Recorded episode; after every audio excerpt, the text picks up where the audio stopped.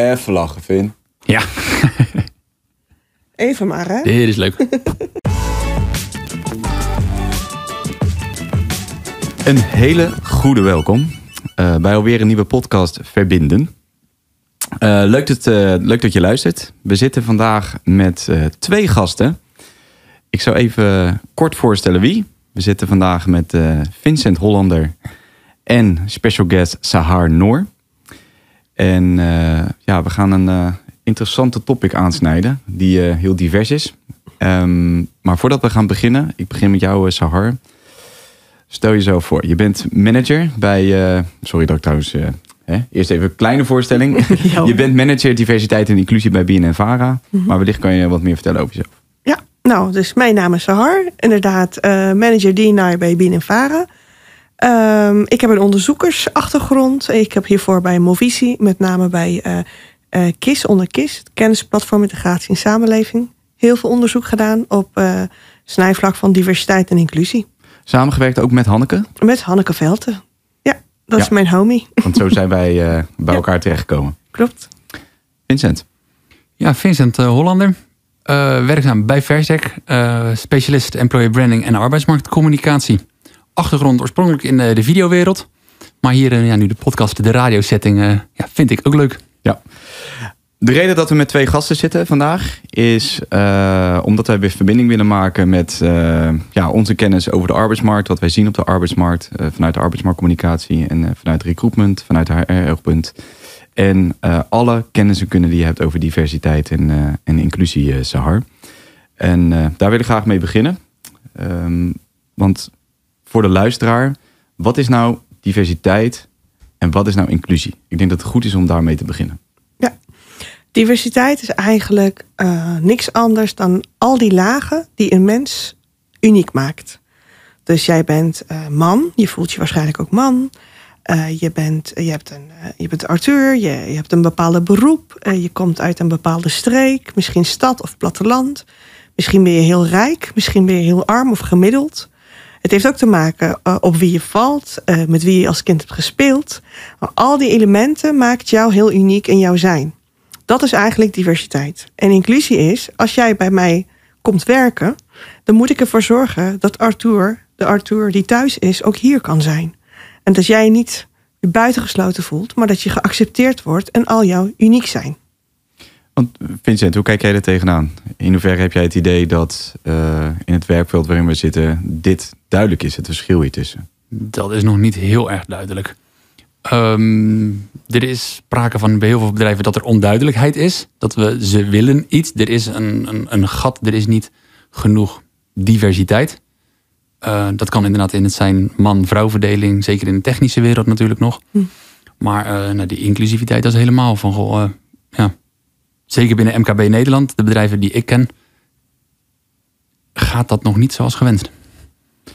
We gaan praten vandaag over diversiteit en inclusie. Onder andere, eh, we gaan ook praten over een rapport wat is recent uitgekomen. eh, waar eh, migratie als oplossing ja, geld dient voor de, voor de arbeidsmarktcrisis. Waar we eigenlijk op dit moment gewoon al in zitten. Of eigenlijk al jaren in zitten. En wat zeer waarschijnlijk alleen nog maar erg gaat worden door bijvoorbeeld onder andere de, de bevrijzing. Ehm, daar gaan we verder over praten. Ehm, we gaan proberen te verbinden. Eh, we gaan proberen bruggen te slaan met eh, onder andere het HR-veld en eh, het MKB. Ehm, maar voordat ik daarmee wil beginnen, want jij hebt hiervoor gezeten, zei je net bij, eh, bij Movisie. Daar vandaan kennen wij Hanneke. Je hebt met Hanneke ook samengewerkt. Daar werk je nu niet meer, maar je hebt nu de stap gemaakt naar BNN Vara. En daar ben je nu werkzaam als, als manager diversiteit en inclusie. Vanwaar dat je die stap hebt geze- gezet van onderzoeker naar eh, hier naar BNN Vara. Nou, wij doen al jaren onderzoek naar wat werkt om eh, specifieke vormen van discriminatie, waaronder arbeidsmarktdiscriminatie, te voorkomen. En daar uit die kennis, wetenschappelijke theoretische kennis, maar ook wel heel veel eh, pilots, vertalen we naar de praktijk. Dus je geeft mensen allerlei tips en tops en tricks en noem maar op. Hoe je diversiteit en inclusiviteit kan bevorderen. Dus ook daarmee zeggend discriminatie kunt verminderen. Op een gegeven moment had ik zoiets van, ja, maar nou wil ik het ook gaan doen. Dus ik kan wel anderen vertellen hoe het moet, maar ik wil het eigenlijk gaan doen en die praktijken iets beter begrijpen. wat daarin nou precies goed gaat en wat beter kan. En in principe doe ik nu eigenlijk niks anders dan wat ik bij Movisie ook deed. Maar dan zeg ik maar in het klein. Dus ik combineer eigenlijk al die dingen en ik blijf ook alles monitoren. Dus ik onderzoek en uh, ook mijn eigen functioneren daarmee. En alle aanpakken die ik hier intern uitrol, die ben ik continu aan het evalueren en onderzoeken. En dat is eigenlijk de enige manier om zeker van te zijn dat datgene wat je doet daadwerkelijk werkt of niet werkt. En waar nodig bijgestuurd moet worden. In hoeverre heb je voor jezelf een doel eh, bepaald? Oh ja, ik heb wel van mezelf een doel bepaald. ik wil in ieder geval van al die aanpakken die wij intern hier bij Bienenvaren uitrollen, dat minstens de helft, de helft positief, effectief uh, geëvalueerd wordt. En in hoeverre hebben we het dan over de mensen die hier uh, voor BNN-Vara werken? Want we zijn nu bij BNN, mm Vara, uh, op Mediapark. Ja. Ontzettend groot. Er worden veel mensen aangenomen, gaan ook veel mensen weg. Ja. Uh, maar je hebt natuurlijk ook de uitstraling van BNN als, als netwerk zijnde naar, op tv, et cetera, en op radio. Ja. Ja, je zit op twee niveaus. Je zit dus op het niveau van organisatie en je zit op het niveau van content. Juist. Dus organisatie uh, zijn dus andere vraagstukken. Dat is trouwens overal zo. En, en nou goed, omdat wij nu in een journalistieke omgeving zitten, uh, komt daar dus content ook bij kijken. Dus je zou ook kunnen kijken van hoe kunnen we divers en inclusief content maken. Dat is weer een andere vraagstuk. Wat ik dus eigenlijk doe, is voor beide aanpakken, bedenken, uh, bestaande aanpakken uitrollen. En de bedenken is vooral voor het deel van content, omdat ik ook een journalistieke achtergrond heb. Dus ik heb wel jaren terug ook journalistiek gestudeerd. Dus ik heb ook die raakvlakken daarmee. Dus wat ik probeer nu te doen is uh, praktische uh, vertaalslagen te maken naar tips en tricks en checklisten van hoe kan ik bijvoorbeeld mijn content checken op inclusiviteit en diversiteit. Komt er bijvoorbeeld in mijn content stereotypen voor? Zegt, zeg ik dat zelf onbewust? Of hoe is zijn de verhouding van man en vrouw qua gasten? een, een, bij een, een, uitzending. Nou, zo maak ik, we kijken allemaal op verschillende niveaus. Hoe divers zijn de gasten in termen van platteland, stad. Maar ook qua beroep nodigen we altijd journalisten uit in bepaalde programma's. Of zijn het ook muzikanten, of zijn het ook wel, nou ja, ik zeg maar wat, van alles en nog wat. En bij Bieden Varen hebben we wel drie specifieke doelgroepen. En dat zijn de praktijkopgeleide, de uh, jongeren en uh, mensen met een migratieachtergrond. Dus die drie doelgroepen willen we ons wel meer aan ons gaan binden. Dat doen we al heel goed, maar het kan altijd beter. In hoeverre zou je kunnen stellen dat hier een heel duidelijk beleid op is gevoerd of wordt gemaakt? Op uh, welk niveau? Diversiteit en inclusie. Dus dat er vanuit, vanuit de organisatie, beleidsmatig, vanuit Human Resources wordt gezegd van nou, wij willen als BNN zijnde ja. uh, meer inzetten op nou ja, diversiteit en inclusie? Nou, dat is wel zo, want anders was ik niet aangenomen. Dus dat zegt al genoeg. En als je ook om je heen kijkt, als ik niet me vergis, ben ik ook wel de enige D&I-manager op dit moment in heel media park. Dus uh, dat, dat binnenvaren daar ook zegt van we laten niet bij wensen, maar we doen het ook gewoon. Dat is ook next level. En commitment tonen. Dat vind ik ook heel belangrijk. En de directie staat erachter en toont daarin ook wel inclusief leiderschap, wat ook heel belangrijk is als je hier succesverhaal van wilt maken. En wat kunnen we wel terugzien van, uh, wat is het effect? Nou, ik ben natuurlijk hier maar nog net drie maanden. Dat klopt, vandaar de vraag. maar we hebben allerlei dingen gedaan op allerlei niveaus. We hebben een prachtige diversity day gehad, niet zo lang geleden. Ja. Uh, we hebben allerlei workshops daaromtrent uh, georganiseerd. Wij zijn ook veel meer kijken naar, we hebben een, een merkgids. En daarin hebben wij nu een uh, uh, inclusieve uh, terminologielijst ingevoerd, waarin je dus ook kan teruglezen, hè, zoals richtlijn van hoe kan je bepaalde groepen aanduiden. Hè, dus dat personen met een beperking, hoe kan je mensen uit een specifieke minderheidsgroep zo inclusief mogelijk aanduiden. En daar zijn nu richtlijnen voor. En die kunnen we met z'n allen ook hanteren. En dat maakt het gewoon heel prettig. Op die manier voorkom je dat je zelf mensen een taal excludeert. Nou ja, inclusieve communicatie en inclusieve terminologie is maar één. Van nog veel meer van dat soort aanpakken. Nou, die checklist divers en inclusief werken. Wat ik zojuist noemde is één. En uh, nou ja, uh, ik kan wel nog doorgaan. Objectief werven en selecteren gaan we nu ook uh, proberen om zoveel mogelijk te implementeren. Dus iedereen gelijke kansen geven daarin. Nou ja, kan wel doorgaan. Graag maak ik een sprong met je naar, uh, naar ons vakgebied, naar ons werkveld. Uh, en dan uh, trek ik even tot het, tot het MKB. Omdat wij merken, en Vincent, correct me if I'm wrong. Omdat wij merken dat grote bedrijven meer bezig zijn met diversiteit en inclusie. En ja, ik noem het even gemiddeld MKB nog wat minder. Um, maar graag maak ik dus een sprong met jou naar het MKB. Waarom vind jij dat het MKB uh, nu echt gewoon moet inzetten op diversiteit en inclusie? Ook in acht nemend de, de arbeidsmarktcrisis waar we in zitten. Nou, ik denk dat je allereerst moet stellen dat DNI, hè, catchy word, diversiteit en inclusie, dat, is, dat zou eigenlijk overal moeten. Los van MKB, even globaal. Want het is ook onderdeel, eigenlijk is het ook onderdeel van HR en PNO. Dus uh, het is eigenlijk heel relevant dat iedereen daar alert op is. Alle type bedrijven. Hoe groot of hoe klein je ook bent, zou eigenlijk in wezen in theorie niet uit mogen maken. Maar wat wel zo is, is dat grotere organisaties daar meer geld misschien beschikbaar hebben. Of meer capaciteit beschikbaar hebben. Of meer eh, expertise beschikbaar tot, zich, tot, tot hun beschikking hebben. En een MKB, ja, afhankelijk van de branche waar die zit, zou dus anders naar kunnen kijken. Uh, je hebt diverse redenen om uh, diversiteit en inclusie belangrijk te vinden. Het kan dat je zegt: uh, ik wil daar wat mee gaan doen, omdat ik wil dat mijn personeel een vertegenwoordiging is van, van de samenleving, zoals die er nu anno 2021 eruit ziet. Dat kan, dat is een morele argumentatie. Je kan ook uh, naar een wat functionele argumentatie bekijken. Je zegt, nou, ik wil divers worden, omdat uh, diversiteit loont. Uh, het maakt een organisatie innovatiever. Het maakt een organisatie creatiever. Je bent veel beter, kan je beter omgaan met tegenslagen. Je kunt veel beter schakelen, et cetera. Dat riedeltje. En je kan ook zeggen, we willen dit omdat het ook voor ons commercieel heel belangrijk is omdat het bijvoorbeeld een bedrijf uit een crisis kan helpen, omdat je bepaalde um, arbeidskrachten mist. Dus de vraag is dus ook, uh, met welke bril kijk je naar uh, deze vraagstuk? En waarom wil je dit doen? De meeste mensen willen het doen, maar weten niet zo vaak waarom ze het willen doen. En het is zo belangrijk dat je die reflectie uh, ruimte neemt, om dat eerst er flink op te reflecteren, voordat je de vraag beantwoordt van de hoe en wat het ons oplevert. Maar waarom willen we het eigenlijk? Denk jij daarbij dan dat binnen het MKB vaak de derde, de economische redenen, dat de reden is van goh, we, we hebben nu een tekort aan mensen, dus die moeten we invullen? Nou, weet je, ik ben geen expert op MKB's. Dat zijn jullie, hoop ik. of meer dan ik dan. Maar als uh, tekort van arbeidskrachten. Ja. Een crisis is waar MKB uh, last van heeft dan kan ik me heel goed voorstellen dat je zegt van nou, uh, moreel, prima.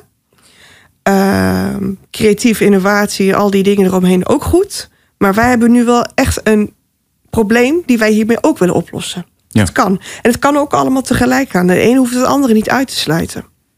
Dus het kan heel goed dat je zegt van nou, het levert ons nu op dit moment op dat wij uh, door deze crisis heen kunnen komen. Mooie vertaalslag naar uh, het rapport. Um, een van de redenen waarom wij uh, contact hebben is, uh, er is recent een rapport uitgekomen. Um, en dat rapport gaat over um, migratie als oplossing voor de arbeidsmarktcrisis. Een rapport uit 2021 en ingezet door diverse universiteiten. En daar zijn een aantal conclusies uitgekomen. Uh, dat uh, migratie als uh, belangrijke motor gezien kan worden dus om het personeelstekort op te lossen. Moet ik er wel even bij zeggen dat dat voornamelijk dan gericht is, dit rapport, op het, het MKB. En hm. voornamelijk op de sectoren als bouw, energie, eigenlijk de, de MBO-beroepen. Zo noem ik het maar even onerbiedig. de praktijkopgeleide. De praktijkopgeleide, dankjewel. De praktijkopgeleide. Um, dit rapport. In hoeverre kan jij je vinden in de conclusie van het rapport dat migratie als oplossing dient voor de arbeidsmarktcrisis?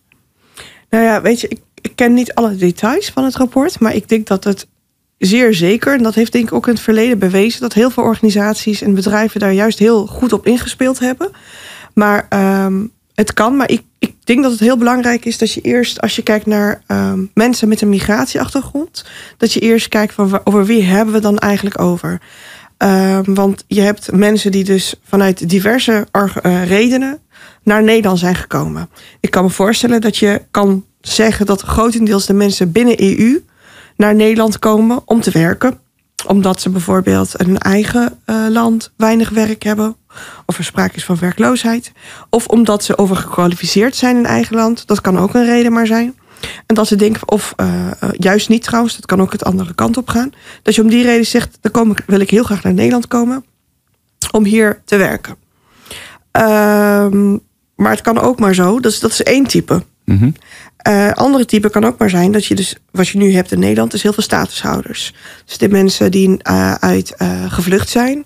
En de afgelopen jaren uit bijvoorbeeld Eritrea, uit Iran, uit Syrië, uit Afghanistan. Dan heb ik het puur over de laatste 7, 8 jaar.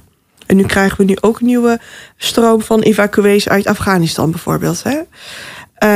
dit zijn dus weer andere die hebben een andere argument om naar Nederland te komen. Vaak veiligheid. En soms is het ook nog eens zo dat zij een stukje trauma hebben opgelopen, omdat ze uit een oorlogsland zijn gekomen. Die hebben dus ook vaak meer tijd nodig om in Nederland te integreren. En die hebben ook veel meer tijd nodig om taal eh, eigen te maken.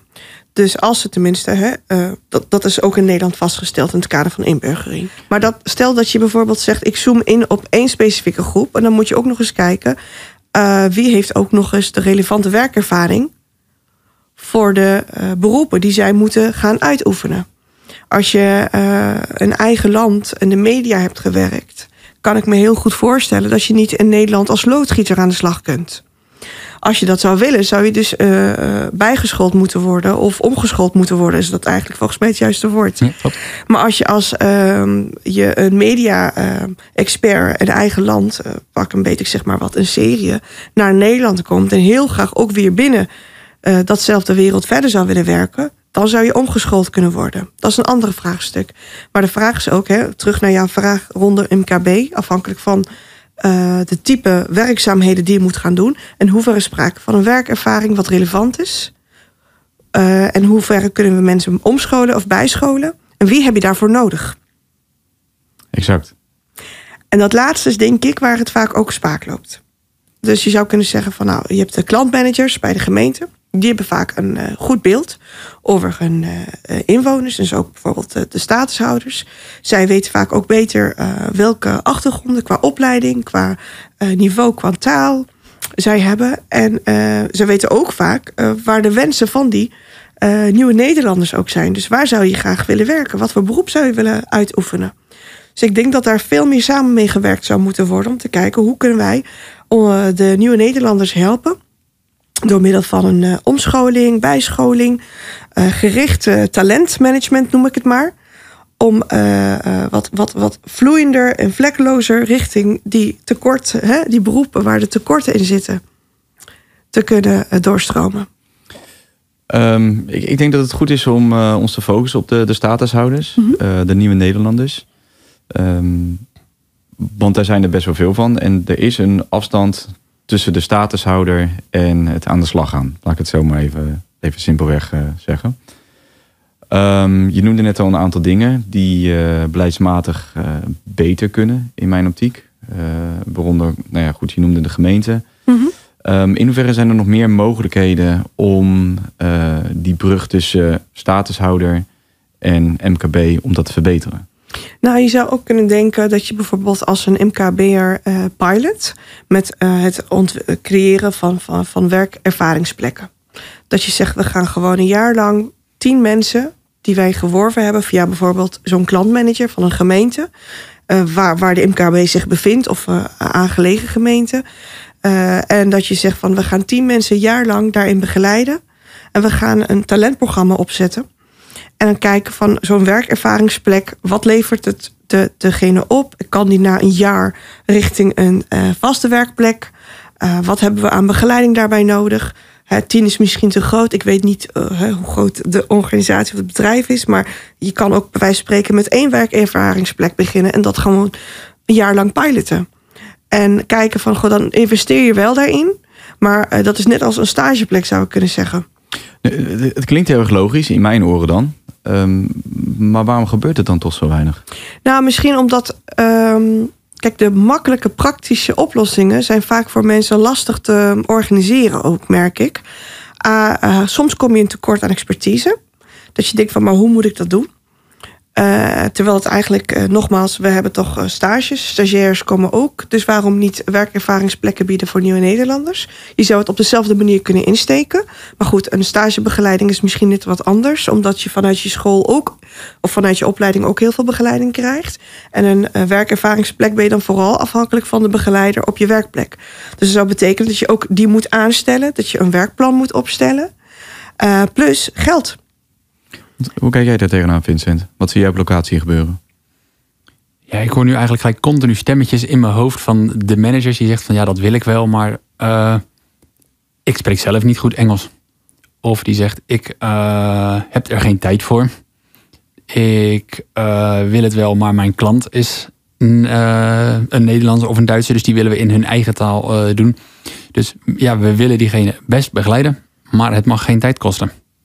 En dat blijft altijd wel de, die, dat overkoepelende vraagstuk. Zelfs heb je die al bij gewone stagiaires. Als ze zeggen van nou, het liefst moet hij gaan zitten en meedraaien. Ja, en hier is dan heel vaak een angst van, er gaat zoveel tijd en energie in zitten. Is dat het waard? Ik begrijp het. Ehm, er zijn twee dingen. Ik denk dat we enerzijds heel ongeduldig zijn. We willen snel resultaten zien. En we zijn soms ook een beetje doorgeslagen in onze efficiëntie eh, denken. Van we willen heel efficiënt en effectief en alles moet snel. Wat bedoel je met we? In Nederland. En de organisatiestructuren, hoe zoals wij werken, alles moet snel, alles moet eh, gelijk impactvol zijn en we moeten gelijk resultaten kunnen zien. En het moet snel geld opleveren. Ja. Dus ah, nou, als je een dergelijke instelling hebt, dan wordt het inderdaad heel lastig. Besef wel, denk ik, als, als, als eh, die klantmanager of diegene die nu de stemmetje van hoort, nu meeluistert, zou ik wel eens zeggen: besef wel dat zoiets van een lange adem is. Het is een investering op de lange termijn. Dus het kan je misschien ook maar voor overkomen dat als je niet binnen een jaar resultaat eh, oplevert. Maar wel misschien over vijf jaar helpt om die crisis uit de weg te gaan. Als je daarop anticipeert. Dus en plus, je moet ook werken aan de inclusieve klimaat intern. Dus als jij zegt, voor ons is representativiteit heel belangrijk. En iemand die bij wijze van spreken gebrekkig Nederlands spreekt of niet voldoende Nederlands spreekt, eh, die zou onze doel eh, of klanten niet goed kunnen bedienen. Besef dan wel dat zo iemand dan eigenlijk daarmee ook nooit de kans krijgt om het te leren. En ik vind dat we vanuit onze. eh, en dan komen we terug op dat morele, wat ik zojuist zei, waarom het zo belangrijk is. Dus je vanuit je morele plichtsbesef besef toch wel moet zeggen: van ja, maar we vinden het zo belangrijk dat we mensen gelijke kansen bieden en gelijke kansen geven.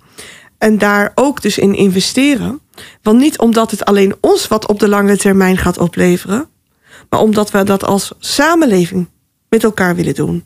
En iedereen daarin willen includeren. Dus daarom heb je dat morele ergens heel erg nodig. Om dat commerciële en dat business case model te kunnen bereiken. Ja, mag ik dan nog... Kijk, ik hoor nog één stemmetje, hoor ik dan nog steeds. Eén stemmetje Dan maar. denk ik altijd van ja, oké, daar gaan we aan. En degene die ik dan natuurlijk ook heel vaak nog voor de voeten krijg. Ja, maar wij zijn toch dat Hollandse bedrijf in de polder. Eh, dan gaat onze bedrijfscultuur eraan. Je, je Zeg vooral lachen. wat je denkt. Je gaat Zeg- lachen. je gaat lachen. Zeg vooral wat je denkt nu. Maar dit is wel de realiteit. Nee, dat snap ik. Ja, ik lach om, eh, als een boer met kiespijn. Ja. Nee, ik lach omdat ik denk van ja, dat ken ik. Dat is herkenning, absoluut. En dat hoor ik ook wel eens. Maar dat hoeft helemaal niet. Want je, je kernwaarden, die staan er gewoon. En je moet misschien wel kijken van hoe kunnen we een organisatie zijn met diezelfde kernwaarden en die zo vertalen naar iedereen. Ehm, als ik ergens werk, en het maakt het mij niet uit waar ik werk, met wie ik werk, onder wie ik werk, wie onder mij werkt, laat ik het alle. alle? Dus het heeft niks te maken met de horizontale, verticale verhaal. Maar het gaat er mij erom, kan ik me verbinden tot de kernwaarden van de organisatie?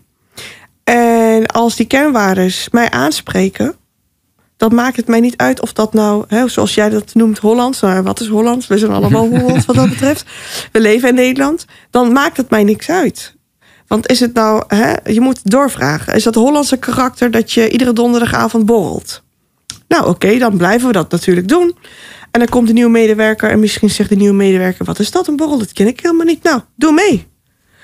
Oh, jij wilt geen alcohol? Nou, doen we voor jou een alcoholvrij biertje erbij. Hoe moeilijk is dat?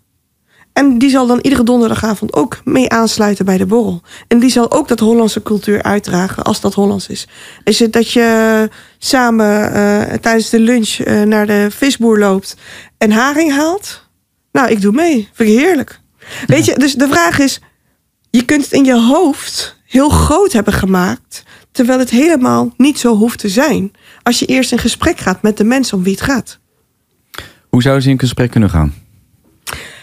Uh, door eerst aan mensen uit te leggen van hier staan wij als organisatie voor. Jij bent hier bij mij nieuw.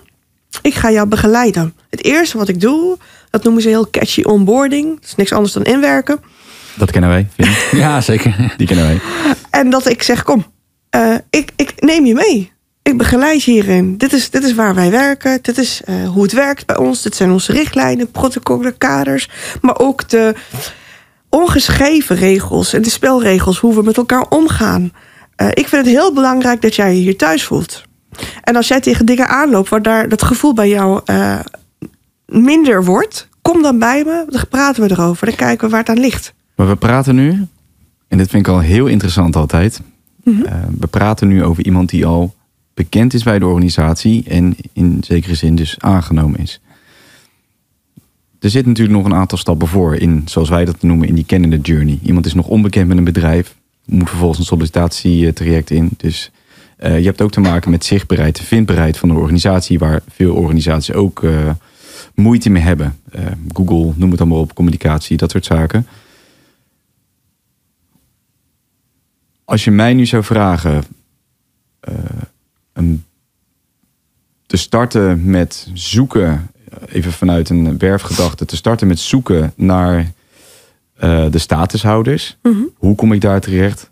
Hoe kan ik ze benaderen? Wat moet ik daarvoor doen? Ja. Ik heb eerlijk gezegd geen flauw idee. En ja. dan praat ik denk ik voor, uh, voor velen. Ja. Uh, binnen het MKB of wellicht ook het, grootbedrijf. Ja. Met mijn missie, voordat we het hebben over onboorden, start daar wat ons betreft het traject. Hoe zou je, ons een uitleg, met tenminste, ja. zou je ons een uitleg kunnen geven hoe je dat dan beter kunnen doen? Ja, de vindplaats, de wervingskanalen, recruiter instellen. Dus je moet op allerlei vlakken. Maar goed, de recruiter is meestal heel duur. Dus misschien moet ik dat nu maar even niet noemen. Nee hoor, valt reuze mee.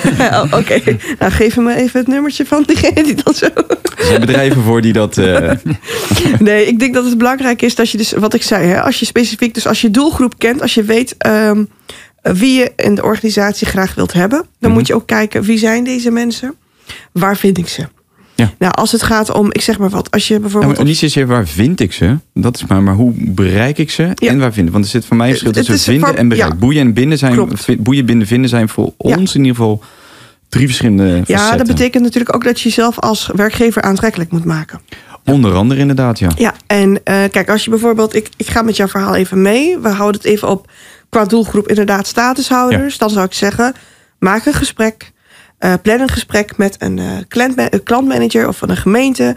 Waarvan je weet van nou daar werk ik en daar zit ik en daar is mijn bedrijf geplaatst. Dus uh, daar ga je mee in gesprek en dan ga je kijken. Ja? Iedere gemeente heeft een klantmanager? Dat, nou, dat noemen ja, ze ook letterlijk klantmanager? De, de, de, klantmanager gaat vaak over, ik ben geen beleidsexpert, maar de klantmanager gaat vaak over, die heeft veel goed beeld over, hè, dan moet je dat net ook eentje uh, op de juiste afdeling zitten. Goed beeld over uh, het aantal uh, inwoners met een status die statushouders zijn. Die weten vaak ook wel waar ze te vinden zijn. Maar weet je, het kan ook maar net dat bij de ene gemeente valt het onder iemand anders verantwoordelijkheid en dat ze dat net anders noemen. Dus misschien moeten we ook niet vastklammen aan vast ons zetten op dat term klantmanager. Maar in ieder geval diegene die daarover gaat binnen een gemeente en zegt van goh ik wil heel graag gericht werven. En ik wil heel graag gericht kijken van wat hebben we aan rijkdom, aan kapitaal, aan capaciteit onder deze groep in huis. Uh, dus eerst maak die analyse en kijk van goh, hè, je hebt een specifieke functie-eisen waar je op selecteert. Het kan maar net dat er mensen zijn Misschien juist met die werk, eh, relevante werkervaring. Nou, dan heb je geluk. Zo niet. Oké, wat heb ik dan nodig om, eh, om, om deze potentiële kandidaten eh, te helpen bij het omscholen of bijscholen? Wat gaat het mij misschien ook kosten? Maar de gemeenten zijn vaak ook bereid om daarin qua geld mee te werken, omdat zij heel graag willen dat de statushouders richting een baan gaan, doorstroom vinden richting werk. En wat bedoel je meewerken qua geld? Nou, dat er bijvoorbeeld ook potjes zijn, subsidiesmogelijkheden zijn. Dat, dat je ook kan samenwerken daarin, financiële zin. Um, en dat je op die manier ook uh, dus minder hoeft financiële zin te investeren. En dat, dat je daarin, wat je eigenlijk in het begin zei, de verbinding met elkaar kunt uh, leggen. en daarnaast zijn er ook heel vaak externe potjes, externe fondsen. Voor in het kader van helpen om mensen die een afstand tot de arbeidsmarkt ervaren. Want daar vallen ze ook onder. Uh, maar dan moet je dus net out of the box gaan denken. En dan moet je kijken van oké, wat is er nou aan mogelijkheden om mij daarin te begeleiden? Je hebt ook allerlei um, kennisinstituten die daar heel veel kennis en praktische tips bij geven, waaronder hè, een Movisie, een KIS, maar ook bijvoorbeeld uh, uh, SER, hè, diversiteit in bedrijf. Die ontwikkelen ook heel veel interessante kennisdocumenten. En die kunnen je ook gratis advies hierin bieden. Maak daar gebruik van. Google ze even. Het is heel makkelijk om even het eerste contact te leggen. En je kunt ook leren van andere bedrijven die hiervoor zijn gegaan. Dus kijk ook vooral naar die best, best practices. Want die zijn er ook vaak. Je hoeft niet het wiel opnieuw uit te vinden. Want daar bedoelde ik met: maak het niet onnodig te groot voor je. Begin met de kleine stappen. Waarom wil ik dit? Wat levert het mij dan op als je dat graag wilt weten? Het hoeft niet. Je kunt ook zeggen: daar wil ik nog niet naar kijken. Hoe wil ik het gaan aanpakken? Wie heb ik daarbij nodig? Of misschien beter gezegd, wie heb ik daarbij nodig? En dan, hoe ga ik het aanpakken? Waar win ik mijn informatie ook bij? Waar haal ik de kennis vandaan? Etcetera. Ieder verhaal kent twee kanten. Uh, we praten nu vanuit het, uh, vanuit het MKB, vanuit de werkgever. Uh, om zichtbaar en vindbaar te zijn en op zoek te gaan naar, naar de statushouders. Nou, bedankt voor de tips. Overigens dat, dat, dat er potjes zijn, dat het via de gemeente kan. Ik wist het in ieder geval niet. Nee. Dus ik, uh, ik hoop uh, dat velen hier wat, uh, wat aan hebben. Niet alle gemeentes. Sommige gemeentes. Laat ik vele, vele. Uiteraard. vele gemeentes. Ja. maar hoe dan ook, ik denk dat het een hele, hele, hele praktische tip is. Dit is vanuit de werkgeverskant gezien. Mm -hmm. um, vanuit de statushouderskant, wat zie je daar op dit ja. moment? Wat kan je daarover zeggen? In hoeverre ja. zijn die bereidwillig bijvoorbeeld? Ja, dat is een hele terechte vraag die je stelt. Dat is denk ik heel erg lastig om eigenlijk kunnen we het niet hebben over één type statushouder. Je hebt nogmaals het land van herkomst. Als we kijken naar de afgelopen vijf, zes jaar, is nogal divers. Er zijn een, uh, je ziet een, een, een duidelijke uh, groep uh, Syriërs die afgelopen vijf, zes jaar naar Nederland zijn gekomen. Uh, nu de afgelopen zes maanden hè, evacuees uit Afghanistan, die later misschien ook statushouders worden. Dus je kunt nu ook al daarop anticiperen over drie, vier jaar. Dat die groep dus dan ook zo ver is om die arbeidsmarkt uh, in te gaan. En wat heb je dan voor ze te bieden? Dus eigenlijk is het hele verhaal niks anders dan vooruit anticiperen. Maar goed, terug. Uh, dus je moet ook echt heel goed kijken van... Zijn het mensen bijvoorbeeld die trauma's hebben opgelopen? Komen ze uit uh, landen waar er oorlog heerste? Nou, bijvoorbeeld bij de Afghaanse evacuees nu... kan ik me dat heel goed voorstellen...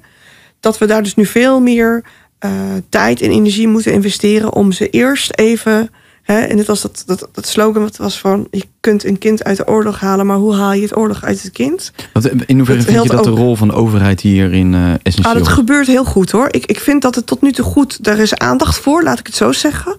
En dat het goed gebeurt, moeten we maar met de tijd dan kijken... of het goed is gebeurd. Maar we kunnen wel... Uh, dus, dus, er wordt wel aan gewerkt, laat ik het daarop zeggen. Want hoe, hoe start zo'n traject? Want uh, iemand komt dan uit Syrië of uit Afghanistan... Ja. Uh, laten we Afghanistan uh, als voorbeeld nemen. Wellicht zit daar dus een groep tussen die klaargestoomd kan worden voor de Nederlandse arbeidsmarkt. Ja. Maar er zit een traject aan vooraf. Die, die, moeten ja. die komen hierheen, die moeten eerst landen. Nou, dan, dan waarschijnlijk moeten dan krijg je een hoop romslomp, om ja. het zo maar even te noemen. Maar waar zit het moment klaarstomen tot de arbeidsmarkt? Nou, en ik wat zou je gebeurt gewoon er dan? een directe voorbeeld geven. Ja, nou, ik kom dus oorspronkelijk ook uit Afghanistan. Um, en ik was uh, niet zo lang geleden zijn wij uh, naar um, het, even kijken naar, naar Hummers Noord geweest in Nijmegen. Waar uh, er inmiddels volgens mij tegen duizend evacuees uit Afghanistan geplaatst zijn. We zijn daar geweest. We hebben een gesprek gehad toevallig met een gezin uit Afghanistan die uh, op dat moment nog geen drie weken in Nederland waren. Was een moeder en vader met vier kinderen. Uh, moeder was uh, gynaecoloog, net afgestudeerd in Afghanistan. En vader had volgens mij een eigen bedrijf. Dus ik zeg nu even vader en moeder, maar ik maak het even makkelijk. Um, en de beide personen waren dus eigenlijk ontzettend gedreven. En de mevrouw sprak me aan met: Jij woont zo lang in Nederland, wat kan je me voor tips geven? Ik kan niet wachten om te werken. Binnen drie weken. en ze maakte zich nu al zorgen dat het te lang zou duren, dat de kinderen te lang uh, in die periode uh, te laat zouden doorstromen naar het basisonderwijs. Want het waren allemaal kinderen aan de basisleeftijd of uh, basisschoolleeftijd. En energie. En ik dacht, oh, maar wil je niet eens even hè, rustig de tijd nemen om even te verwerken wat je was overkomen? Ze zei, maar dat, dat maak ik wel zo de tijd voor, zei ze. Als ik weet dat ik hier perspectief heb. Dat klinkt heel mooi. En, ja, en ze, ze, vroeg me eigenlijk om haar gelijk te verbinden met, met, met, met organisaties, instellingen in Nederland, uh, die, die uh, vakbonden. Dus ik wist eventjes ook niet wat mij overkwam ter plekke, want ik dacht echt, ik, ik, hè, wat. Dus ik, ik dacht, oh wauw, hoe kan ik haar helpen in die energie? Uh, en die gedrevenheid in haar ambities, als, als iemand die net uit een oorlogssituatie is gekomen, die zo graag aan de slag wil, terwijl ze nog eigenlijk niet eens een woning heeft. Ze wist niet eens hoe dat zou plaatsvinden. Ze had heel weinig informatie over het hele traject.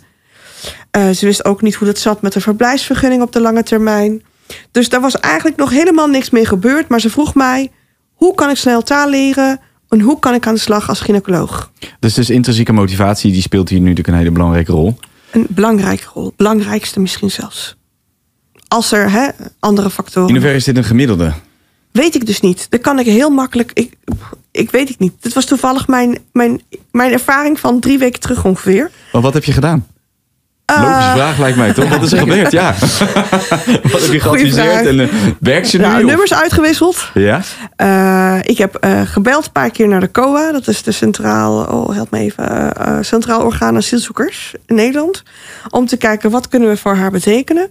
Maar ook gekeken naar de bestaande Afghaanse Nederlandse Vereniging voor Artsen in Nederland. En dat is onder, dat heet Kaihan, die zit in Leiden als ik me niet vergis. En die zijn eigenlijk de experts. Dus ik heb ook gezocht naar hoe kunnen zij haar daarin beter in begeleiden. Want zij weet hoe het vaak beter werkt. Ik weet er eigenlijk te weinig vanaf. Uh, maar ze zijn er echt veel meer. En dat zal niet ongetwijfeld, is het niet alleen, nou toevallig is dit mijn referentiekader. Maar dat zal ook wel spelen bij mensen met een Iraanse achtergrond, met een Syrische achtergrond. Uh, toevallig uh, een collega van mij hier bij uh, BNNVARA, Sinan, die prachtige documentaires maakt. Die vertelde mij laatst ook, die stuurde mij laatst ook een hele interessante cv door van iemand die ook een nieuw Nederlander is met een mediaervaring in Syrië, die eigenlijk ook heel graag binnen binnenvaren zou willen werken.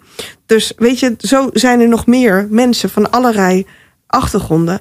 Uh, maar ik kan me ook voor hun voorstellen dat het zo lastig is om te begrijpen hoe Nederland werkt, hoe de structuren werken en hoe uh, het werkklimaat is.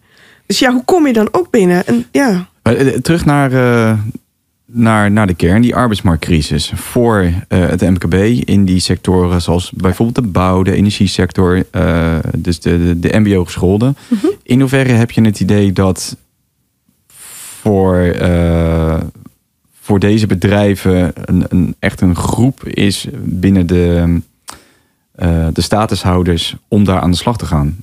In hoeverre denk je dat het mogelijk is om een, in ieder geval een deel van het arbeidsmarktprobleem op te lossen met die groep statushouders die nu in Nederland is of naar Nederland komt? Ja, nou, ik ben dus geen expert op statushouders. Maar ik kan wel uh, vanuit diversiteit en inclusiviteit uh, het een en ander vertellen. Ik denk dat het sowieso altijd loont om te investeren en andere perspectieven. En zo moet je dat denk ik zien. En je moet wel die werkervaringsplekken creëren. En je moet dat langzaam doen, zodat je ook de mensen die er al jaren op een bepaalde manier werken, laat wennen. Maar ook laat zien wat het oplevert als je mensen binnenhaalt. Die misschien wel een heel ander perspectief hebben, die een heel andere ervaring hebben. En die nemen ook een bron van kennis en wijsheid en rijkdom en capaciteit mee. Ehm, maar dat betekent ook dat je eerst dus intern draagvlak moet creëren.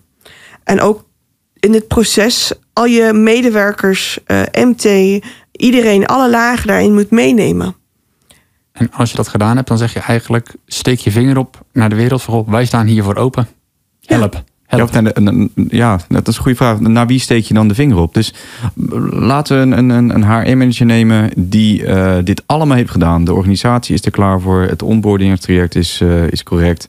Eh steekt zijn eh, spreekwoordelijke vinger op. Of haar vinger. Naar wie? Naar Ja. de gemeente, daar hebben we het net over gehad. Je zou bijvoorbeeld dus naar de gemeente kunnen gaan, maar er zijn in, hè, je hebt je, ook, je noemde net een instantie. Ik, ik, heb de, ik ben de naam even kwijt die je net noemde. ik weet het niet, ik heb zoveel genoemd. Eh, de, de ehm, God. COA bedoelt ik. COA. Ja, Ja, nee, die ja. gaan eigenlijk over plaatsing van asielzoekers in Nederland. Of eh, de mensen die net naar Nederland zijn gekomen, evacuees bijvoorbeeld.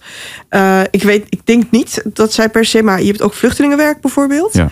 Eh, je hebt ook eh, allerlei instanties. Je hebt ook UAEF, of is het U, ja, UAEF volgens mij is het. Dat heette vroeger zo.